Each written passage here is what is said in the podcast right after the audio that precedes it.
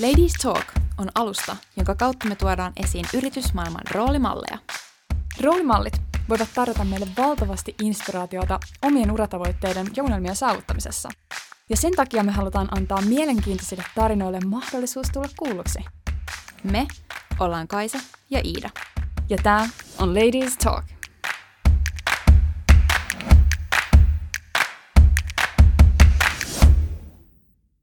Tervetuloa Ladies Talk podcastin pariin. Studiossa höpöttävät tänään tuttuun tapaan Iida ja Kaisa! Loistavaa. Tota, mitäs meillä on itse asiassa ihan hauska, hauska setup tänään, koska me tehdään tämä etänä, niin me ollaan Kaisan kanssa samassa huoneistossa, mutta eri huoneissa, sillä että tässä on tämmöiset ikkunaruudut, ja me nähdään täältä toisemme, ja me voidaan vilkuilla tälle, hi see you. mutta hei asiaan, Kaisa, ketä meillä on vieraana tänään? No siis, meillähän on tänään vieraana aivan upea vieras nimeltä Kristina Forsgård. Ja hän on viestinnän uran uurtaja, joka on yrityksensä NetProfilen kautta tehnyt arvostettua työtä niin organisaatioiden viestinnän neuvonantajana kuin valmentajanakin. Hänet on myös nimitetty viime vuonna IKKON, eli viestintätoimistoliittojen kansainvälisen liiton etiikkajohtajaksi. Kristina on todellinen moniosaaja, sillä kaiken tämän lisäksi häntä voit kuvailla esimerkiksi Schlassin kummitädiksi, yrittäjäksi, enkelisijoittajaksi sekä kybertietäjäksi, joka tekee erinomaista työtä muun muassa pitämällä naisille koulutuksia kyberturvallisuudesta sekä informaatiovaikuttamisesta. Lämpimästi tervetuloa Ladies Talkiin, Kristiina. Ihanaa, että saan olla täällä teidän vieraana. Kiitos. Kuten sanottu, niin mehän ollaan nyt etänä, niin mistä päin sä nyt tota, nauhoittelet tätä podcastia? Mä olen kuule täällä Helsingin Viikissä. Ja tämähän on hieno paikka tämä viikki, koska täällä on tosi paljon peltoa ja silloin aikoinaan, kun me tätä asuntoa katsottiin, niin tätähän ei tietenkään ollut, mutta me päätettiin, kun me katsottiin sinne ylös taivaalle, että tonne se meidän kämppä tulee, ja sitten me kuultiin meidän selän takana, ammu. Oi vitsi, mä meinasinkin just kysyä, että eikö viikki ole just se paikka, missä lehmät lähtee aina kesälaitumille keväisin? Täsmälleen sama paikka, ja itse asiassa täällähän oli nyt kesällä 2020, niin täällähän oli myös villisikoja, ja oli villisikavaroitus tuolla viikkiläisten ryhmässä, että älkää menkö ulos, siellä on kolme villisikaa, jotka ahdistelee ihmisiä. Hei, tähän sopiikin nyt aivan erinomaisesti tämä ensimmäinen kysymys. Nimittäin me ollaan tässä podcastin alussa yleensä kysytty, että jos joku vastaan tuli ja kysyisi sinulta kadulla, että kuka olet ja mitä teet ja mitä vastaisit, niin musta sopii nyt erittäin hyvin, kun mä mietin, että sä kävelet viikissä kadulla villisikojen ja lehmien keskellä. No vähän riippuu tietysti, että kuka kysyy, mutta mut tunnetaan verkossa pitkältä ajalta nimellä Kitti Katti. Ja se on useimmiten ihmisille helpompaa, koska tämä mun nimi usein on vaikea. Niin mä yleensä sanon, että mä oon Kitti Katti tai mä oon Kristiina. Ja sitten kun kysytään, että mitä mä teen, niin mä usein teen, että mä teen vaikutusvaltaa. Ja, eli autan ihmisiä menemään eteenpäin siinä omalla urallaan ja saavuttamaan vaikutusvaltaa. Mutta sitten jos ajattelet, mitä mä myös, myös teen, niin mä puhun usein, että mä teen tulevaisuutta ja mä sanon sen näin, että mä teen tulevaisuutta tekemällä historiaa. Ja mulle tämä siis tarkoittaa sitä, että, että pitää koko ajan saada sellaisia landmarkkeja tehtyä, että niistä tulee niin kuin historiaa. Ja siinä on se vähän kaksipiippunen juttu, että historiahan on jotain, mitä me sitten katsotaan, että me ollaan saatu aikaiseksi, eli tulee niin, kuin niin sanotusti saavutuksia, mutta samaan aikaan se on mulle sitä, että, että pitää tehdä vaan asioita niin kuin eteenpäin, eteenpäin, eteenpäin. Ja mua raivaa tulevaisuuden tekeminen niin vahvasti, että huomaa sitten, kun katsoo aina taaksepäin, että no huhu, tuli vasta taas tehtyä historiaa. Sä sanot LinkedInissä, Öö, sun on tämmöinen niin esittely, ja mun mielestä oli jotenkin ihan loist, loistava, niin haluan lainaa täältä. Sun ensimmäinen lause menee näin, että You can call me the mother of Santa and godmother of Slush. Haluatko kertoa vähän taustatusta tähän? Joo, tota, tää, jos mä aloitan siitä slushista, koska tota, sitä ensimmäistä slushia olin tosiaan ihan tekemässä ja sieltä alusta asti ollut mukana taustajoukoissa ja ja, ja aina auttanut ja tukenut näitä uusia slash-sukupolvia, joita nyt on jo yli kymmenen tässä. Ja nykyisenkin slash-porukan kanssa niin, niin olemme hyvin läheisesti tekemisissä. Eli Slash totta kai sieltä ihan pienestä alusta asti. asti. Ja Hesari nimitti mut oikeastaan niin kuin Slashin kummitädiksi. Ei se ole semmoinen, että mä itse olisin niin kuin sanonut, että mä oon sitä, vaan Hesari teki juttuja ja sitten sanoi, että sähän olet niin kuin tämä Slashin kummitäti. No kai mä sitten olen joo, ja näinhän se on. Kummitäti on se, jota kysytään silloin, kun on tiukka paikka. Ja sitten tämä, tämä joulupukki, tämä on vähän pidempi tarina, mutta jos mä lyhyesti kerron, niin mulla on kolme lasta, ne ei ole enää mitään lapsia, ne on ihan aikuisia kaikki.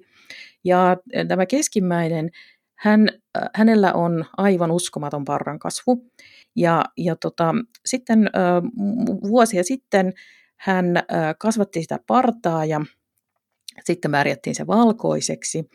Ja kuinka ollakaan, hän oli sitten hyvinkin joulupukki. Ja me tuota, järjestettiin tuonne Slashiin tämmöinen rahankeruuoperaatio, jossa hän oli sitten joulupukkina ja sitten meillä oli siellä Punainen Risti, evankelis-luterilainen lähetysseura ja UNICEF.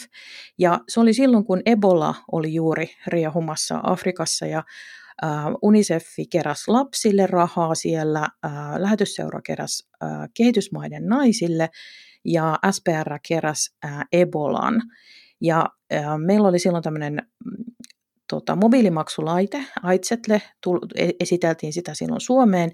Ja kun Slash on paikka, missä startupit kerää rahaa näiltä äh, pääomasijoittajilta, niin me mentiin tällaisella setupilla niin kuin joulupukin völjyssä nämä, nämä tota, kolme hyvän tekeväisyysjärjestöä näiden omien juttujen kanssa ja tällä Aitsetlen mobiilimaksupäätteellä, jolla siis voidaan ottaa korttilahjoituksia. Mutta siinä sitten pystyy valitsemaan aina siitä iPadilta, että mihin sä haluat, että se raha menee. Ja siinä oli muun muassa, että sä pystyt ostamaan vaikka ruumissäkin tai, tai tota, suojavälineitä sinne Ebolaan tai sitten lahjoittamaan niin kuin naiselle ammatin tai, tai tota, alkupääoman omaan yritykseen. Ja ää, miksi meillä oli joulupukki, joka veti tätä letkaa, oli siksi, että mä olin just lukenut Forbesista, että maailman arvokkain brändi on joulupukki.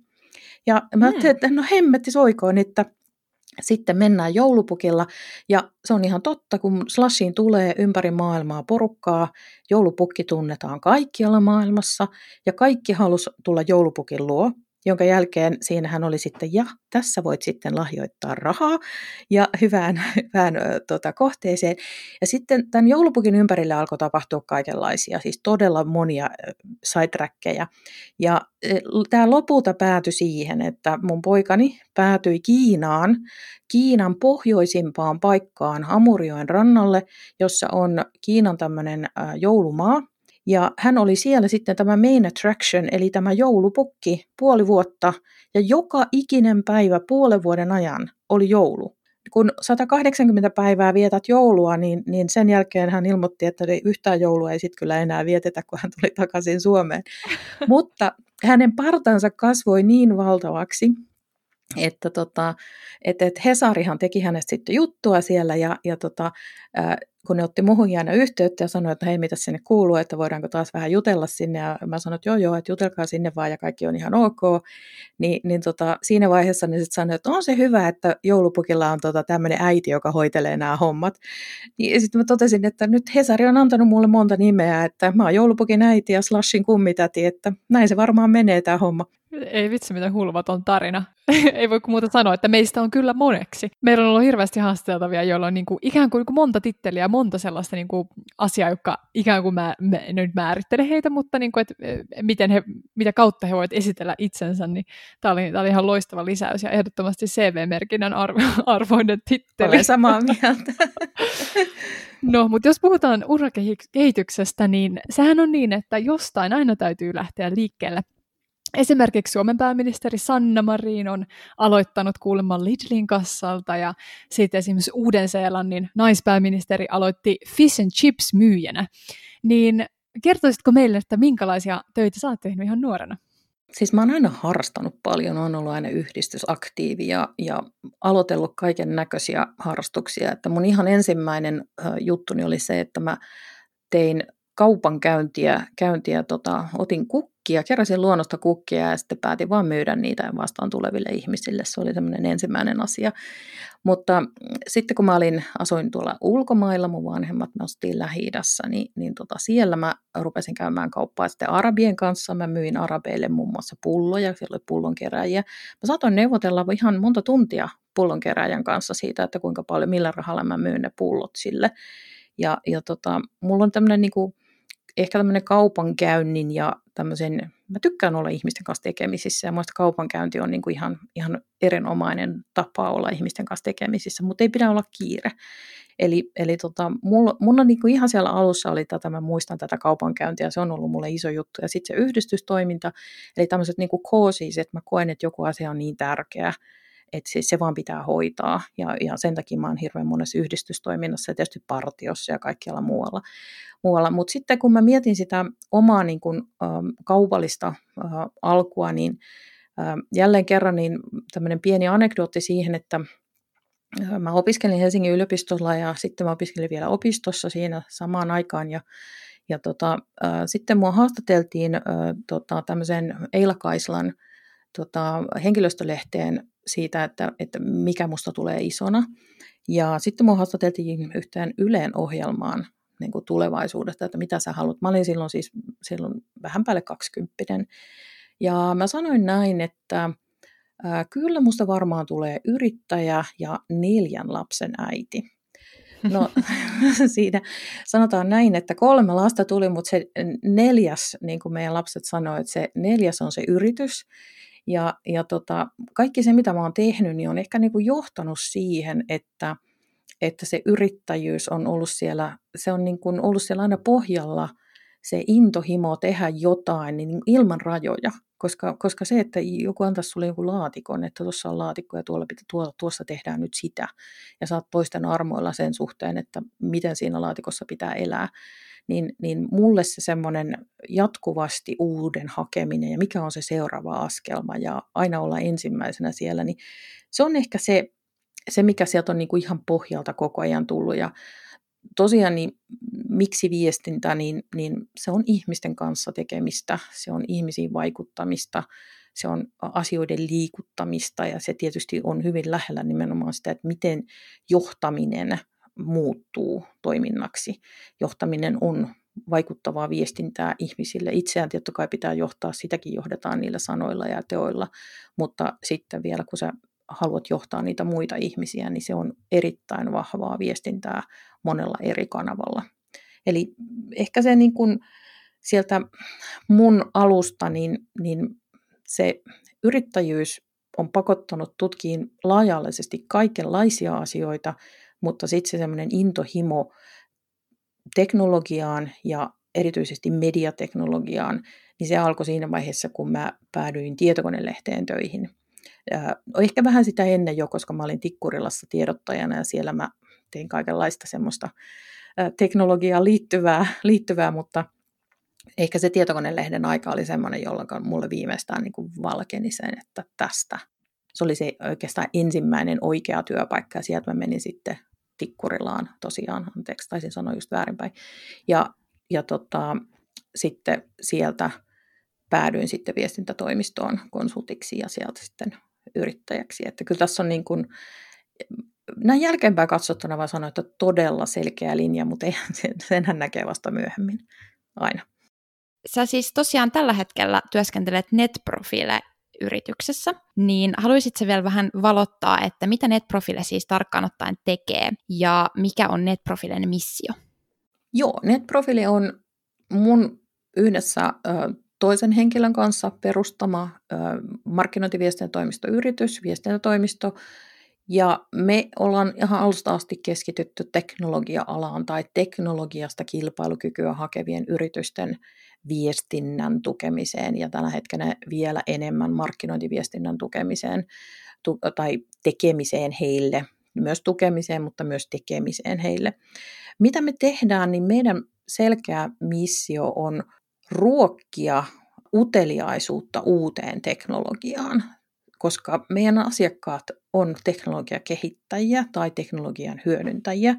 Ja nyt se, että meillä on tämmöinen, eihän me, ihmiset ei ota sitä vastaan, jos me ei ruokita niiden uteliaisuutta. Eli tämä, tämä niin kuin, sanotaan tämmöinen niin kuin kaskeaminen, sun täytyy ruokkia uteliaisuutta, niin sittenhän se sitten, ihmiset sitten uteliaisuudesta tulee ja, ja ottaa sen vastaan sen viestin, viestin jolloin meillä niin kuin vahvasti on, on se, että me yritetään nähdä niitä hyötyjä. Ensinnäkin tietysti itse käytetään paljon teknologiaa, ollaan ihan eturivissä aina ottamassa uutta teknologiaa käyttöön ja mietitään, että minkälaisia seurauksia sen teknologian käytöllä voi olla ja mitä hyötyä siitä saadaan ja, ja miksi se on sellaista se teknologia kun se on.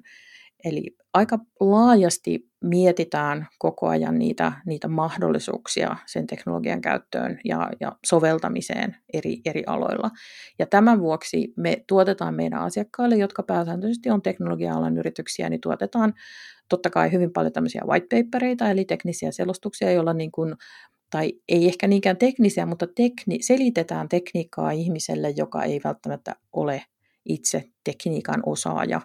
Eli yritetään olla niin sanotusti ihmisen ja insinöörin välissä ja ruokitaan sitä uteliaisuutta siihen uuteen ja sitten annetaan niitä ratkaisuja ja malleja, millä voitaisiin päästä eteenpäin. Sä mainitsit tuossa jossain kohtaa niin coachauksesta, ja mulla itselle taisi kyllä hyvin mielenkiintoinen aihe, niin voisitko vähän vielä tarkentaa meille, että minkälaista coachausta sä oot tehnyt, kuinka kauan ja mitä vaikka hyötyjä siitä on tullut sun coachattaville? No mä oon tietysti mä oon kouluttanut hirveän pitkään viestintäalan ammattilaisia, että se, on, se koulutus nimellä on kulkenut. Sitten mä oon mentoroinut, mulla on ollut mentoroitavana viestintäalan ihmisiä, sellaisia, jotka on, on niin kuin ehkä uransa alussa ollut, mutta myös sitten myöhemmin toivonut pääsevänsä niin kuin viestinnän johtotehtäviin, niin, niin millä lailla, että asetettu tavoite ja sitten sitä kautta mentoroitu ja päästy sitten sinne niin sanotusti omaan kulmahuoneeseen tai kulmahuoneen viereen, miten se nyt sitten haluaa sanoa. Ja, ja sitten tietysti tuo startup coachaus, niin se on, mä oon startup-saunalla ollut aikoinaan joka oli se, mistä kaikki lähti. Lähti tämä Startup Movement Suomessa. Siellä coachasin.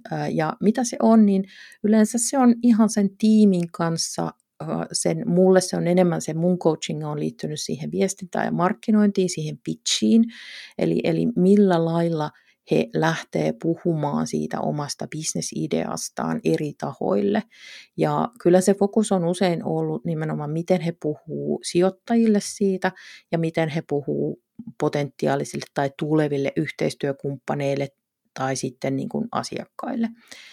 Sieltä sitten on, on niin kuin mietitty, että minkälaisilla viesteillä sä pääset sitä tarinaa niin kuin kuljettamaan niin, että sä saat ensin sen lähipiirin ymmärtämään myös, että mitä sä oot tekemässä ja miksi sä oot tekemässä ja sitten miksi tähän kannattaa nyt sijoittaa, mitä sä saat tästä ulos. Ja nyt ehkä semmoisena viimeisenä asiana, mitä maailmalla on tullut ja lähtenyt nousemaan vahvasti, niin on tämmöinen, puhutaan impact-sijoittamisesta ja, ja tästä niin kuin niin ylipäänsä haetaan, että minkälaisia vaikutuksia sillä, sillä mitä sä lähdet tekemään, on ympäröivään yhteiskuntaan. Tietysti niin kuin jo siihen ihan pieneen tiimiin ja siihen lähitiimiin ja muuta, mutta ylipäänsä yhteisöön ja, ja kaupunkiin ja, ja yhteis, yhteiskuntaan tai jopa, jopa maailmaan. Ja, ja näitä sijoittajia alkaa olla yhä enemmän ja enemmän ja se on hyvin kiinnostavaa, koska se muuttaa myös sitä, mihin, mihin suuntaan teknologiaa kehitetään tällä hetkellä, että, että on, on paljon sellaisia erittäin kiinnostavia niin kuin teknologiakehitysalkuja, missä lopputulos voisi olla niin kuin parempi elämä kaikille, vaikka se ei olekaan niin kuin rahan tekemistä suoranaisesti saman tien sillä asialla. Mm. Ja sä itse toimit enkelisijoittajana, niin sijoitatko sit itse pelkästään semmoisiin startuppeihin, joilla on jotenkin positiivinen vaikutus yhteiskuntaan? No kyllä, ehdottomasti, mutta kyllä mä, kun mä pääsääntöisesti sijoitan niin kuin, äh, markkinointiteknologia yrityksiin ihan siksi, että mä siellä haluan olla se käyttäjä, ja eli, eli mä käytän sitä, äh, se on jotain sellaista, mitä mä voin käyttää, mitä voin hyödyntää, mitä voin olla kehittämässä, äh, ja se on sillä lailla vähän ehkä niin kuin, ä, arvovapaata, että, että hyvin usein teknologiaa voi käyttää sekä hyvään että, että pahaan. Ja, ja nyt niin kuin se, että katson itse sitä teknologiaa tietysti niin, että sillä voisi saada mahdollisimman paljon hyvää aikaan, aikaan mutta toki kyllä täytyy lähteä siitä, että, että siellä on, on niin kuin jonkinnäköinen tämmöinen skaalautuminen ja business case olemassa siellä taustalla, mutta mistä sitten se lähtee se tuotteen kehittäminen ja sen bisneksen kehittäminen, niin ää, kyllä kaikki sijoittajat ensimmäiseksi katsoo kuitenkin sitä tiimiä. Mikä on se tiimin arvomaailma ja niiden tämä henkilökohtainen, puhutaan purposesta, eli tämmöinen niin kuin jonkinnäköinen arvopohja ja merkitys sille, että mikä takia me ollaan tätä nyt tekemässä. Ja hyvin nopeasti, jos siellä on semmoinen purpose, että nyt tälle on, tämä on vaan niin kuin rahantekokone, mitä me lähdetään tässä tekemään, niin se ei kyllä kiinnosta enää sit siinä vaiheessa. Että kyllä se täytyy olla semmoinen aika vahva näkemys siitä, että miten me parannetaan maailmaa sovellus ja, ja asiakas kerrallaan sillä, mitä me ollaan kehittämässä. Ja kyllähän tässä hirveän usein, kun katsoo teknologiakehitystä, niin, niin kun me ei voida teknologian kehitystä kauheasti reguloida, ei, ei se, se ei ole mahdollista maailmalla. Meillä on työkaluja siihen, että me osataan ja pystytään tekemään ja mm, se on, se on meidän ulottumattomissa se teknologiakehityksen regulointisäätely jollain tavalla, niin me ei voida muuta kuin säädellä sit sitä, että miten sitä käytetään, sitä teknologiaa ja, ja miten ihminen käyttää sitä sitten joko hyvään tai pahaan. Se on vähän niin kuin kirves. Että kyllä se on kirves on hyvä työkalu, mutta ei sillä kyllä metrossa niin kuin kauheasti viittis riehua. Et, niin. että nämä on, nämä on, nämä on, nämä on isoja, isoja kysymyksiä, koska ihmiset usein kysyy siitä teknologiasta juurikin, että, että no että sitä pelätään. No ei, ei sitä pidä pelätä sitä teknologiaa itsessään, koska sitten kun me käytetään sitä, niin sitten sitä voi käyttää väärin. Eli kyllä se käyttö on se, mitä pitää pelätä. Mitä mieltä Kristiina olet, että miten me pystyttäisiin niin jo etukäteen tai siinä teknologian kehityksessä ottamaan huomioon näitä eettisiä kysymyksiä? Teknologian kehityksessä jo otetaan sillä, että meillä on useita eri tahoja tekemässä sitä. Ja nyt jos ajatellaan, että esimerkiksi tekoälyä, jos tekoälyä kehittää vain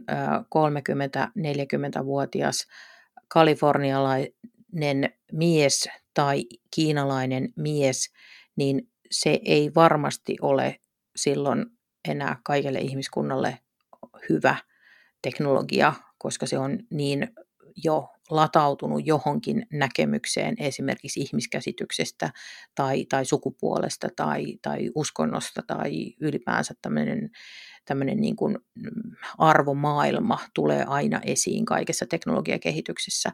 Ja, ja nyt se, että miten me voidaan tästä teknologiakehityksessä taata ihmisoikeuksia, niin se, että miten teknologiaa kehitetään. Suomessa muutamat teknologiakehittäjät, eli tämmöiset koodaritalot, ne jo tällä hetkellä tekee, ennen kuin ne lähtee tekemään jotain ö, uutta tuotetta, palvelua, niin ne käy läpi tällaisen niin kuin e, laajemman eettisen kyselyn itsensä kanssa siitä, että miten tämä, miten tätä, millä lähtökohdilla ja millä arvomaailmalla tätä lähdetään kehittämään. Eli että se olisi mahdollisimman laaja se, se pohja, mistä lähdetään liikkeelle. Se on niin kuin tietysti siinä teknologiakehityksen pohjalla.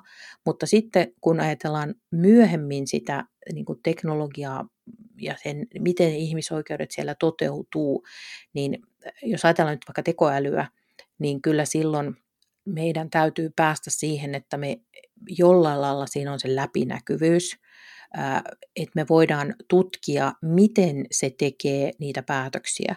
Eli algoritmit pitäisi tiettyyn pisteeseen asti olla vaikka jonkun niin kuin kolmannen osapuolen tai sitten niin kuin validoimia tai tarkastamia, että se algoritmi toimii ihmisoikeuksien mukaisesti. Ja, ja nyt tämä on esimerkiksi sitä työtä, mitä mun roolissa Ikkossa Euroopan neuvostossa, joka on siis ihmisoikeus, oikeuksien puolesta tekee lainsäädäntötyötä jäsenmaiden eteen, niin siellä on tämmöinen kahai-työryhmä, jossa, jossa nyt on tarkoitus, että, että olen mukana miettimässä, millä lailla ihmisoikeudet toteutuu pitävän lainsäädännön kautta myös teknologiakehityksessä. Ja kyllä siellä niin kuin tämmöinen, näitä periaatteita on jo erilaisilla, erilaisten järjestöjen myötä tuotu esiin. Läpinykyvyyden vaatimus on, on siellä ehkä se kaikkein keskeisin, mutta kyllä siellä vaaditaan myös tämmöinen niin kuin ihmisen niin kuin hyvinvoinnin ja oikeud, oikeusturvan niin kuin turvaaminen tämmöisinä ihan, ihan keskeisissä, keskeisinä asioina. Mutta mulle se on hirveän tärkeä kysymys siinä mielessä, että teknologiakehitystä tehdään tällä hetkellä todella paljon maissa, jotka ei ole millään lailla mukana ihmisoikeuskeskustelussa, joissa ihmisoikeudet eivät toteudu. Ja yksi esimerkki on näistä tietysti nyt sitten Kiina, ja tästä täytyy sanoa aina varoituksen sana, että TikTok on kyllä ihan kauhistuttava työkalu, koska se on, se on ihan puhtaasti Kiina ruokkii tekoälyään sillä TikTokin datalla ja siinä opetellaan, tekoäly oppii ihmisestä niin paljon ja miten sitä tietoa sitten sen jälkeen käytetään, niin minulla on hyvin vaikea nähdä, että sitä käytetään sen maan oikeustajun niin kuin, tai sitä käytetään sen maan oikeustajun mukaan, ja se ei välttämättä ole lainkaan yhteneväinen sen näkemyksen mukaan, mikä meillä länsimaissa demokratioissa on.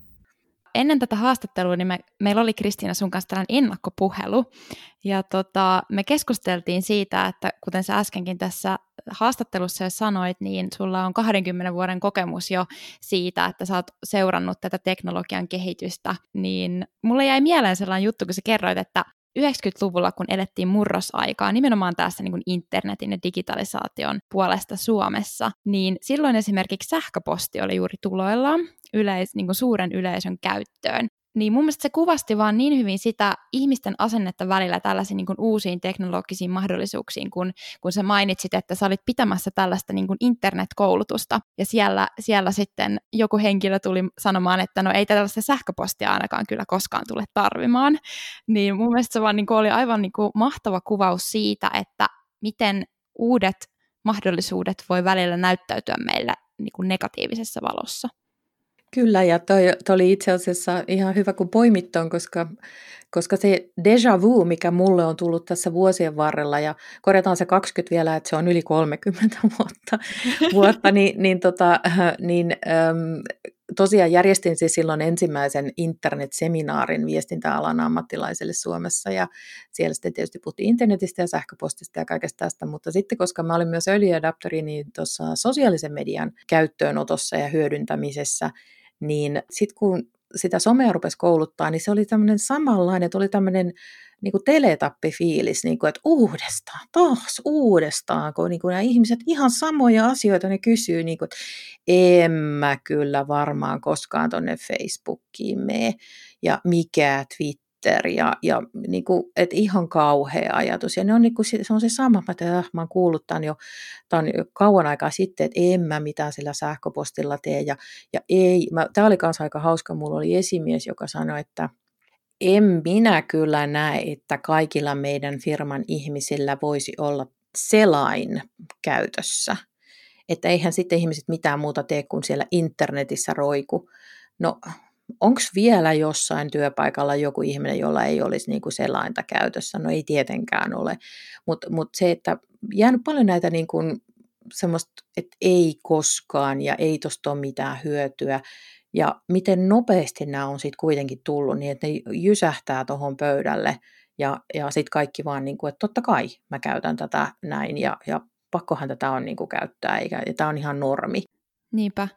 No minkälaisia tota, tällä hetkellä, jos mietitään, että sitä vastarin, vastarintaa on ollut niin kuin sähköpostin kohdalla ja sitä vastarintaa on ollut somen kohdalla, niin mikä olisi nyt sellainen teknologinen tai teknologian tuoma murros tai uusi teknologia, mikä antaisi itsestään sellaisia viitteitä, että, että nyt ei niin kuin ainakaan siinä saisi hannailla tai olla sitä muutosvastarintaa. Tunnistatko tällaisia teknologisia juttuja tällä hetkellä? No itse asiassa tiettyyn pisteeseen Joo, mä, mä luulen, että meillä on, meillä on robotiikkaan, meillä on, on niin kuin käsitys siitä, että no enhän minä nyt ainakaan halua, että robotti, esimerkiksi hoivarobotti, että, että tämmöinen hoivarobotti niin kuin nyt hoitaisi minua. Mutta sitten kun me vähän tutkitaan tätä tarkemmin ja ihmiset saa tietoa, niin ne muuttaa tosi nopeasti sen mielipiteensä. Ja miksi näin? Niin tämä on hyvin yksinkertaista. Kun mä sanon tämän, niin jokainen ymmärtää.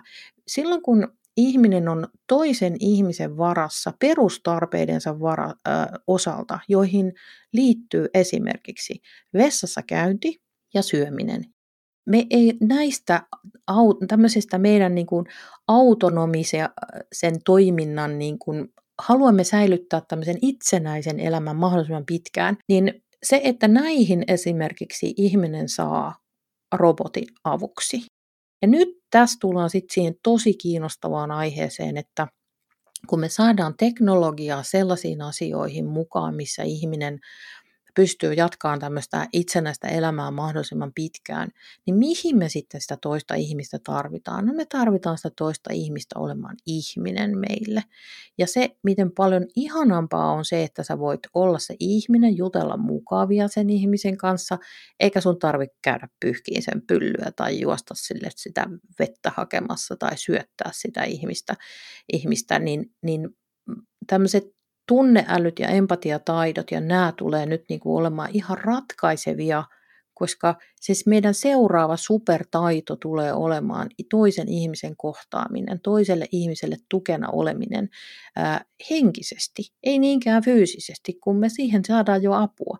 No sä puhuit nyt ähm, siitä, että, että miten tunnetaitoja voi hyödyntää ähm, just siinä niin kuin esim. vanhusten hoidossa ja näin edespäin, mutta mm, jos puhutaan itsensä johtamisesta, niin mitä hyötyä niin kuin tunnetaidosta voisi olla itsensä johtamisessa?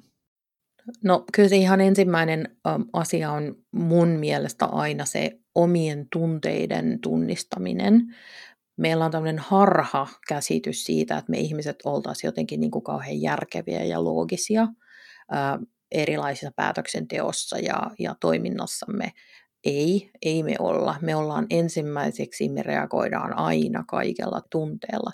Ja se, että me opitaan tunnistamaan omat tunteet ja miten niihin vaikutetaan, mistä niitä impulseja tulee, jotka vaikuttaa meidän tunteisiin, koska nyt se tämä tunteiden manipulointi on ihan tällä hetkellä kuuminta hottia teknologiakehityksessä myös, ja se tulee sen tekoälyn kautta. Eli millä lailla voidaan ihmisten silmien eteen syöttää sellaisia asioita, jotka saa näitä tunnereaktioita aikaiseksi. Ja kaikkihan tietää, että, että emojit on myös tunnereaktioita, ja niitähän tietysti viljellään tuolla, tuolla hyvin paljon, mutta jos ajatellaan just tämä koko tykkäämiskulttuuri, tykkäämisnappi tai peukku ylös, peukku alas, kaikki on niin kuin sitä, että me osoitetaan tällaista niin kuin tunnetta siihen asiaan asiaan. Eli tunteeton ja ihminen on tosi nopea tunteidensa kanssa.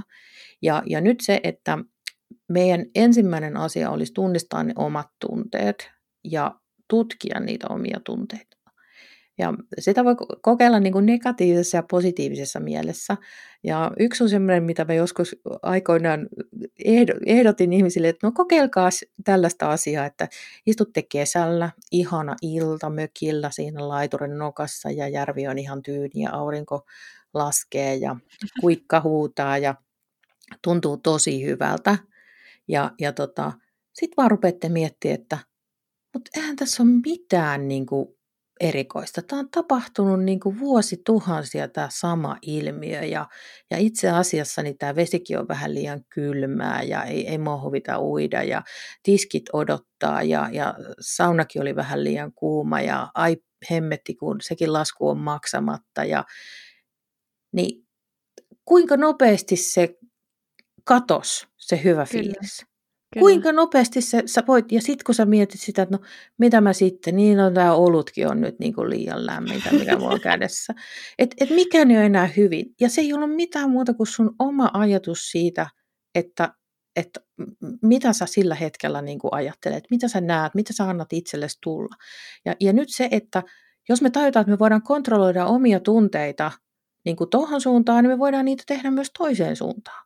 Ja tästä tulee niin kuin se, että miten paljon mä pystyn kehittämään, kun mä näen, mä kehitän itselleni sen hyvän tunteen ja sitten sen jälkeen rupean näkemään niitä mahdollisuuksia, uskon itseeni, uskon toisiin ihmisiin, näen, se, se näkökenttä avautuu, ne aistit avautuu, koska se, silloin sä kuulet sen kuikan, sä kuulet ne, ne koivunlehdet, sä kuulet sen veden liplatuksen, sä kuulet sen kumppani, joka heittää sitä löylyä edelleen siellä. Sä kuulet kaiken sen, sä voit aistia ja imeä sitä ja miettiä, että mitä, miten hyvin asiat on ja miten tästä voi mennä eteenpäin. Ja tämä on nyt niitä, että ensin ymmärrät, että olet tunteva ihminen, voit omilla tunteillasi vaikuttaa omaan, niin kuin siihen mitä sä näet, minkälaisia mahdollisuuksia sä näet. Ja sitten se, että tunnistaa ne tunteet ei pelkästään itsessään, myös muissa. Ja sitten tullaan siihen tunneälyyn, että sun pitää oppia ymmärtämään, että ihmisillä on näitä tunnetiloja ja ne vaihtelee tosi nopeasti ja sä voit niihin myös vaikuttaa. Mutta se, että jos se tunnetila on väärä sillä ihmisellä sille, siihen asiaan, mitä sä haluat sen kanssa nyt lähteä tekemään, niin totta kai se menee kiville. Se on, niin kuin, se on itsestään selvä. Ja, ja nyt tämä, nämä tunnetaidot on empatiataitoja, sun pitää tunnist, olla empaattinen, eli tunnistaa omat ja toisen tunteet siinä, ja sitten lähteä viemään sitä sellaiseen hyvään tunnesuuntaan, jossa voidaan niin kuin yhdessä nähdä niitä mahdollisuuksia. Musta Risto Siilasmaa sanoi siinä ähm, kirjassaan, paranoidi optimisti, niin, niin näin, että jokainen, se hallitus, jokainen hallituksen kokous pitäisi aloittaa sillä, että nauretaan yhdessä. Ja, ja se on just näin, se on juurikin näin. Ja mä itse pyrin myös siihen, että, että aloitetaan usein sellaisilla niin kuin helpoilla asioilla ja pyritään siihen, että nauretaan. Ja mä opin aikoinaan, meillä oli tämmöinen naurujooga-kouluttaja, otettiin ja, ja tota, ää, siinä lähdetään ihan, jos muistatte Jean-Pierre Kusela, ää, tämä, tämä tota, kun se siinä ha ha ha ha ha ha ha ha ha ha ha ha ha että lähdetään niin kuin naurujoukassa hahattelemaan ja, ja tota, et vaikka niin kuin suomalaiskansallisesti että vittu, että vituttaa, kaikki vituttaa, mutta sitten lähdet silleen, että ha ha ha ha ha ha. Ja jonkin aikaa, kun sä sitä naurujoukaa teet, niin se fyysinen ha ha ha ha ha saa aikaan sussa positiivisen tunnereaktion ja sä kohta sä naurat oikeasti. Ja, ja tällä tavalla niin kun sen naurun saaminen esiin, vaikka väkisin, johtaa sitten kuitenkin siihen positiiviseen tunnereaktioon. Ja, hmm. ja siksi niin kuin yhdessä nauraminen, se on ihan niin kuin yhdessä laulaminen, yhdessä nauraminen, se on, siihen liittyy myös tämmöinen niin kuin rytmi, rytmi ja ä, omien lihasten ä, tietysti niin kuin rentoutuminen ja, ja tämmöinen ihmisten niin kuin hengittäminen yhdessä ja kaikki tällaiset näin niin kuin hakee sitä yhteistä säveltä sieltä fyysiseltä tasolta, joka vaikuttaa siihen henkiseen mielentilaan. Ja sitten meillä onkin huomattavasti helpompi keskustella ä, myös vaikeista asioista, kun me ollaan kaikki tavallaan päästy sellaiseen niin kuin saman järven äärelle siihen samaan auringonlaskuun mm. ja ollaan kaikki niin kuin samalla semmoisella suht koht ok fiiliksellä menossa eteenpäin. Mm. Kun puhutaan näistä tunnetaidosta, niin ainakin itsellä tulee vahvasti mieleen se, että mitä on niin oppinut itse viime aikoina, niin on se, että mm, puhuu ääneen ja kertoo avoimesti omia tunnetiloja, eikä niinkään niin kuin sulje kaikkea sisälleen. Että se, se on, voi, mä en tiedä, onko se niin kuin naisille niin kuin enemmän taipumusta siihen, että on ehkä opetettu joskus ää, lapsena, että että ei saa, niin kuin, ei saa huutaa ja olla niin kuin, Juu, näyttää voimakkaasti, ovat hiljaa. voimakkaasti tunteita.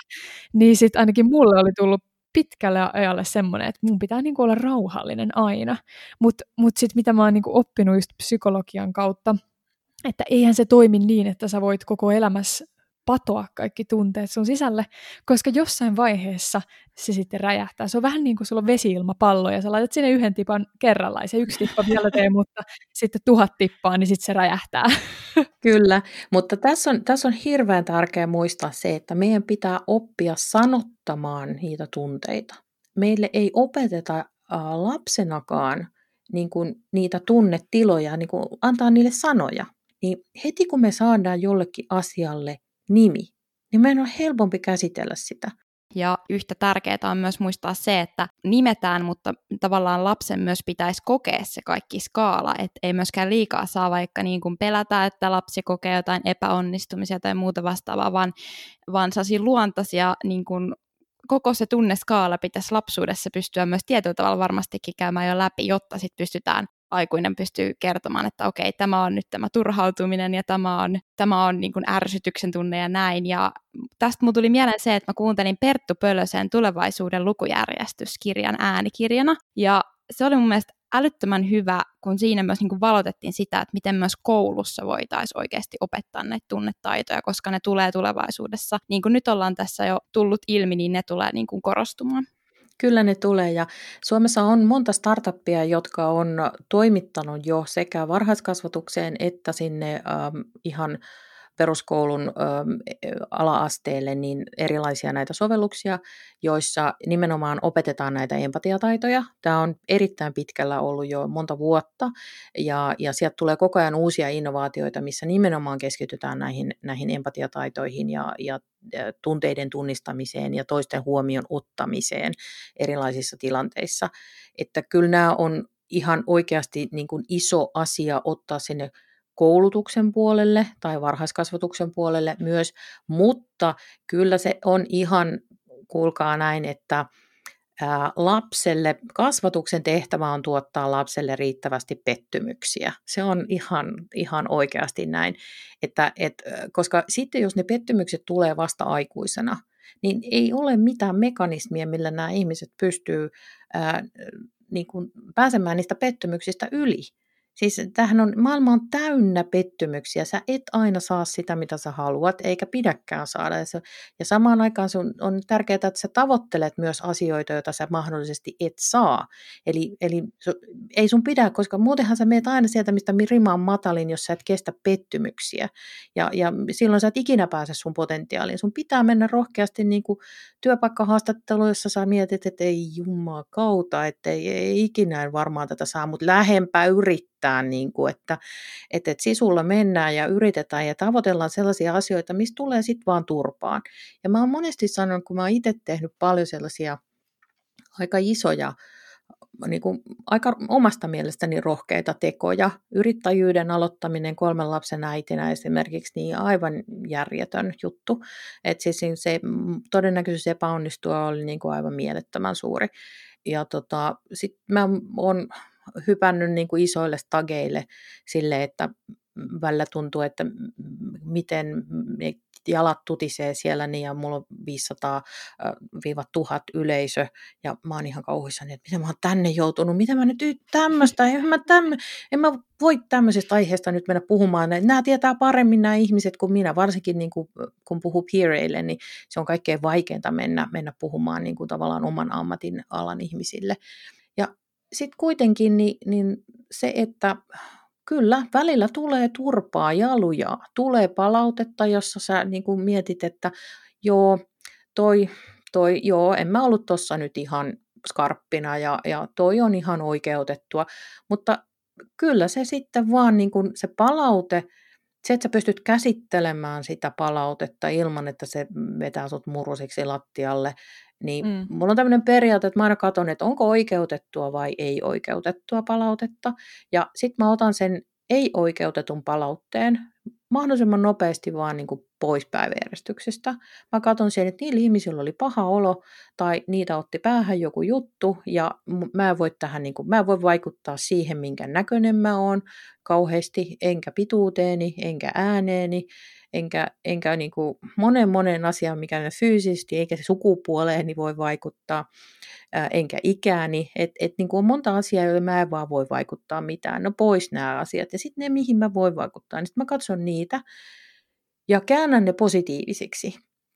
Niin mä katson, että jos se kritisoi tämmöistä asiaa, niin sitten mä niin kuin mietin, että mitä, se olisi, mitä jos se olisi osannut antaa palautetta tällaisessa kannustavassa hengessä, niin mitä se silloin olisi ollut. Ja silloin mä olisin voinut nähdä, että okei, tätähän se haluaa tässä sanoa.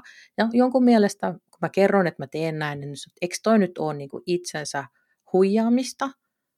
Ei, se on itseni parantamista, koska mä en, ei ole mitään järkeä ottaa niin kuin sitä semmoisena sitä, sitä palautetta, kun se tulee, vaan sellaisena, josta mä, niin kuin, mä annan sille arvon ja käännän sen voitoksi itseni kannalta. Sehän on se, millä mä niin kuin pääsen eteenpäin. Ja mm. tämä on nyt niitä, että petty, pettymyksiä tulee, mutta jos nyt joka asia pidä pettymyksenä ottaa, se voi ottaa oppimiskokemuksena ja todeta, että mahtavaa, että noi sanoo mulle, että tässäkin asiassa tyyppi on niin kuin ihan kujalla, niin mm. Pistänpä paremmaksi, että varmana en ole näin kujalla niin, niin kuin enää tulevaisuudessa. Ja, ja silloin se on, niin kuin, se on hyvä asia. Ja mun mielestä tämä niin kuin, pettymykset on, on niin kuin parhaimmillaan, ne on niitä hetkiä, jolloin tapahtuu kvanttihyppyjä ja isoja kasvuja, koska sä joudut arvioimaan sitä tilannetta ja omaa toimintaa ja, ja miettii sitä, että kyllä mä tästä vielä kuulkaa näytän teille, miten tästä tulee huikea juttu. Ai että ihan niin kuin loistavia tuollaisia tipsejä, mitä nyt kyllä jokainen kuulija voi ottaa omaan, omaan taskuunsa, koska tuollaista asennetta tarvii kyllä niin monessa eri paikassa ja tilanteessa, että niin kuin komppaan sua kyllä nyt tässä, tässä ihan täysillä. Ää, mulla tuli mieleen tästä, että kun sä puhuit, että pitää sietää epäonnistumisia, pitää tavoitella positioita, vaikka niitä ei sit aina välttämättä saiskaan, niin yksi tavallaan tällainen pestikunta, missä, missä tällaista niin kuin myöskin kuraa saa varmasti aika usein niskaan näin sanotusti, niin on johtajan asema ja johtajuus. Niin jos mietitään johtajuutta ja sitä, että mitä siihen liittyy, niin siihen liittyy valta ja vastuu. Niin mitä mieltä sä Kristiina oot siitä, että kulkeeko valta ja vastuu aina käsi kädessä, kun me puhutaan johtajuudesta, vai voiko niitä jotenkin erottaa toisistaan? Vai on, tuleeko nämä niin kuin samassa paketissa, jos olet johtaja? Kyllä ne tulee samassa paketissa, mutta vastuu tulee ensiksi. Ja todellinen johtaja on se, joka kantaa sen vastuun. Ja nyt tämän niin kuin ymmärtäminen ja nyt valitan, että tulee vähän stereotypiaa tähän näin, mutta lähdetään nyt siitä, että on paljon ihmisiä, jotka tavoittelee valtaa ja ne tavoittelee niitä vallan ulkoisia merkkejä, eli titteliä, asemaa ja isompaa autoa ja parempi autopaikka ja kulmahuone.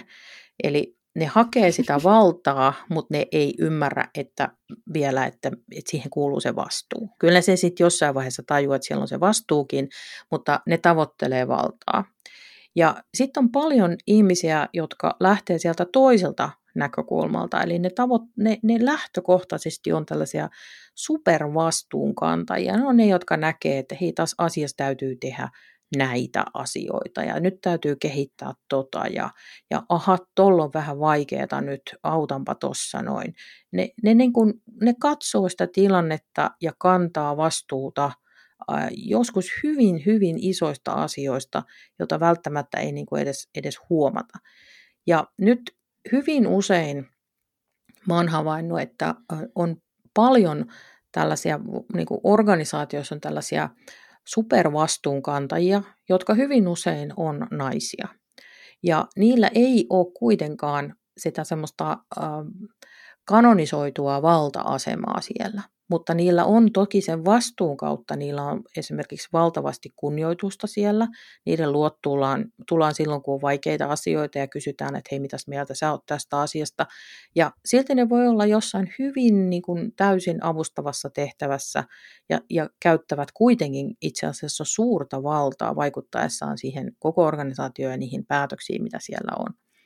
Ja nyt mä on, toivoisin, että että me niin kuin ruvettaisiin, varsinkin naiset rupeisi nyt niin kuin olemaan rohkeita sen suhteen, että jos tunnistat itsessäsi sen vastuunkantajan, niin ota myös se valta, se näkyvä valta itsellesi ja ne vallan merkit.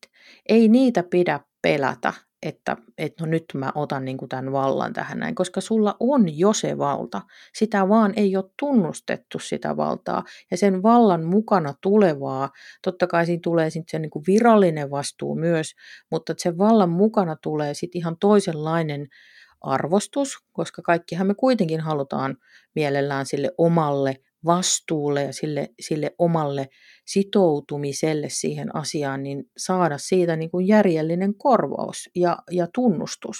Kyllä. Ja, mm. ja nyt niin kuin se, että jos me ei itse ymmärretä, että hemmetti, mä kannan tällä näin valtavaa vastuuta, minä otan myös sen vallan si- sitten ja, ja lähden sitä niin kuin tavoittelemaan, mutta ei se mene sillä, että mä meidän pokat kaulassa ovesta sisään ja rupean niin kuin lyö, lyömään nyrkkiä pöytään, vaan, vaan se menee ihan puhtaasti sillä, että lähtee siitä neuvottelemaan. Siis kyllä täytyy pystyä neuvottelemaan asioista, mutta se, että pystyy myös niin kuin tarttumaan positioihin silloin, kun niitä tarjotaan ja uskaltaa tarttua niihin. Ja vaikka ne ei aina olisi ihan suoraan suoraan niin kuin sitä, mitä minä nyt olisin halunnut, mutta että ne on kuitenkin niin kuin lisää ää, tämmöistä auktorisoitua valtaa, titteliä tai, tai jotain parempaa asemaa tai joku johtoryhmän jäsenyys tai mikä se nyt sitten onkaan organisaatiossa, niin, niin, niin se pitää ottaa vastaan. Se tarkoittaa myös sitä, että kun pyydetään mukaan johonkin, tuutko tämmöiseen niin kuin tutkimusryhmään tai tuutko tällaiseen kehitysryhmään tai voisitko tehdä, tehdä niin, niin aina mukaan, aina mukaan. Ja sitten siinä vaiheessa, kun ollaan vanhempainillassa koulussa tai tarhassa vanhempainillassa ja sinne on eksynyt yksi isä, niin kenestä siellä tehdään vanhempainneuvoston puheenjohtaja? No siitä yhdestä isästä. Se on niin kuin aivan naurettavaa. Ei siis niin kuin, se on kamala tilanne, koska pitää mennä sinne niin kuin ja, ja etukäteen vähän miettiä, että hei, haluaisinko mä esimerkiksi olla tässä hommassa. Niin kuin, mm-hmm. että kun me kuitenkin kaikki ne eukot siellä kantaa sitä vastuuta, kaikki kuitenkin sitten leipoo ja, ja kerää rahaa ja tekee mitä ne ikinä tekeekään siellä, niin, niin miksi jos kaikki kantaa vastuusta, niin miksi, miksi kun, niin kuin jonkun äijän sitten pitäisi olla niin kuin siellä se, se puheenjohtaja? Että kyllä pitää haluta ottaa ja sen mukana tulee kyllä, sieltä tulee ne kaikki karvat ja villat ja, ja puukot ja puntarit ja kaikki mahdolliset muut. Mm. Mutta siinähän sä ootkin, se, kun sä opit sitten, että miten sä kohtaat ne tilanteet, kun ihmiset sitten sanoo sulle, että e, e, ei toi nyt ollut niin kuin hyvä juttu ja mä olisin odottanut sitä ja tätä ja tota, niin sehän on vaan, että pitää hykärellä käsiä, että mahtavaa, taas mä voin parantaa itseäni tässä tehtävässä. Eli summa summarum kuuntelijoille ja meille kaikille, niin harjoitetaan tunnetaitoja, opitaan tunnistamaan, mikä meitä ärsyttää ja mistä saadaan kiksit ja sitten otetaan vastuuta ja valtaa, eikö näin? No kyllä sen juurikin näin menee. Rohkeasti kohti valtaa vastuukärjellä.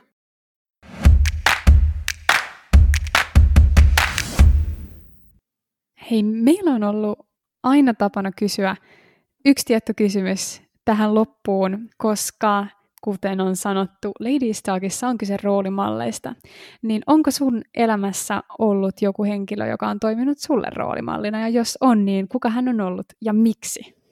Mun viimeisenä kymmenenä vuotena mun ehkä semmoinen iso idoli on ollut Kristiina Andersson. Hän on aivan huikea johtaja, huikea näkijä, tulevaisuuden tekijä, robotiikka ja kvanttiteknologian niin kuin sanallistaja täällä Suomessa ja tämmöinen unilukkari. Ja mä voisin sanoa, että, että hän on yksi tämmöinen suuri, suuri vaikuttaja, joka jotkut kyllä tuntee, mutta niin kuin joskus sanotaan näin, että, että niin monet eivät tiedä kenelle voivat olla kiitollisia jostain asiasta. Ja hän kuuluu niihin ihmisiin, että moni ei tiedä, minkälaiset asiat meidän yhteiskunnassa voisi olla täysin toisin, jos ei, jos ei Kristina olisi tehnyt tiettyjä asioita niin kuin viedäkseen esimerkiksi robotiikkaa ja, ja nyt tällä hetkellä kvanttiteknologiaa ja tämmöistä elinikäisen opet, opet, oppimisen mallia ja voittamisen mallia. Hän on myös voittamiskonsultti, niin, niin tota, näitä eteenpäin. Et siinä hänessä on ehkä näin tähtien sota hengessä, niin hänessä voima on vahva. Hmm, kuulostaa hienolta henkilöltä. Mutta pitemmittä puheitta, Kristiina, kiitos sulle sydämellisesti tästä loistavasta keskustelusta. Mutta haluaisitko tähän loppuun vielä kertoa, että mistä sua voi seurata jatkossa? Mä oon itse asiassa internetin ainoa Kristiina Forsgård, jos sen nimen saa oikein. Kaikki mitä löydät on minua, ei ole muita. Kun Kristiina rupeaa kirjoittamaan, niin yleensä sieltä tulee se Aguilera ensimmäisenä, että sen kanssa mä, mulla on ah. vähän skabaamista vielä. Niin. mutta mutta tota, mut, löytää, mut löytää todella helposti äh, Twitteristä, jossa mä olen tietysti omalla nimelläni, mutta se mun nikki on Kittikatti. Sitten mä oon tietysti LinkedInissä ja mielelläni otan siellä vastaan verkostoitumiskutsuja. Mä oon Facebookissa, mua voi myös seurata, mutta kyllä verkostoidun sielläkin ihan mielelläni.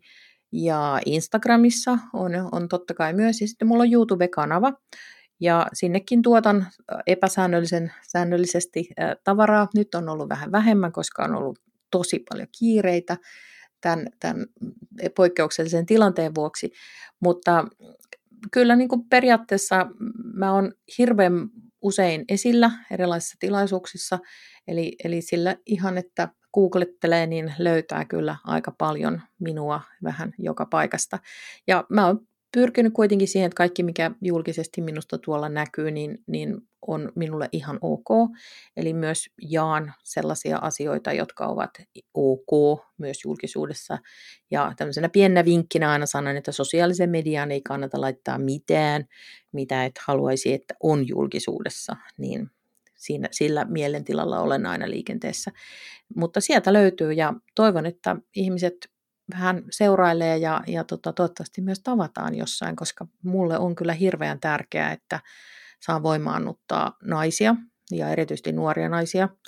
Ja se potentiaali, mikä niin kuin ihmisissä on, on, on niin, kuin niin valtava, että on kauhea sääli, jos me menetetään sitä siihen, että joku ei usko itseensä tai ei näe niitä mahdollisuuksia, koska niitä on niin valtavasti. Loistavaa. Kiitos Kristiina ja kiitos myös kaikille kuuntelijoille. Eli noista kanavista voi seurata Kristiina. Muistakaa myös seurata Ladies Talkia Spotifysta ja Instagramista Ladies Talk kahdella koolla muutaman mainitakseni. Ei vaan kuin paljon kiitoksia ja kuullaan ensi kerralla.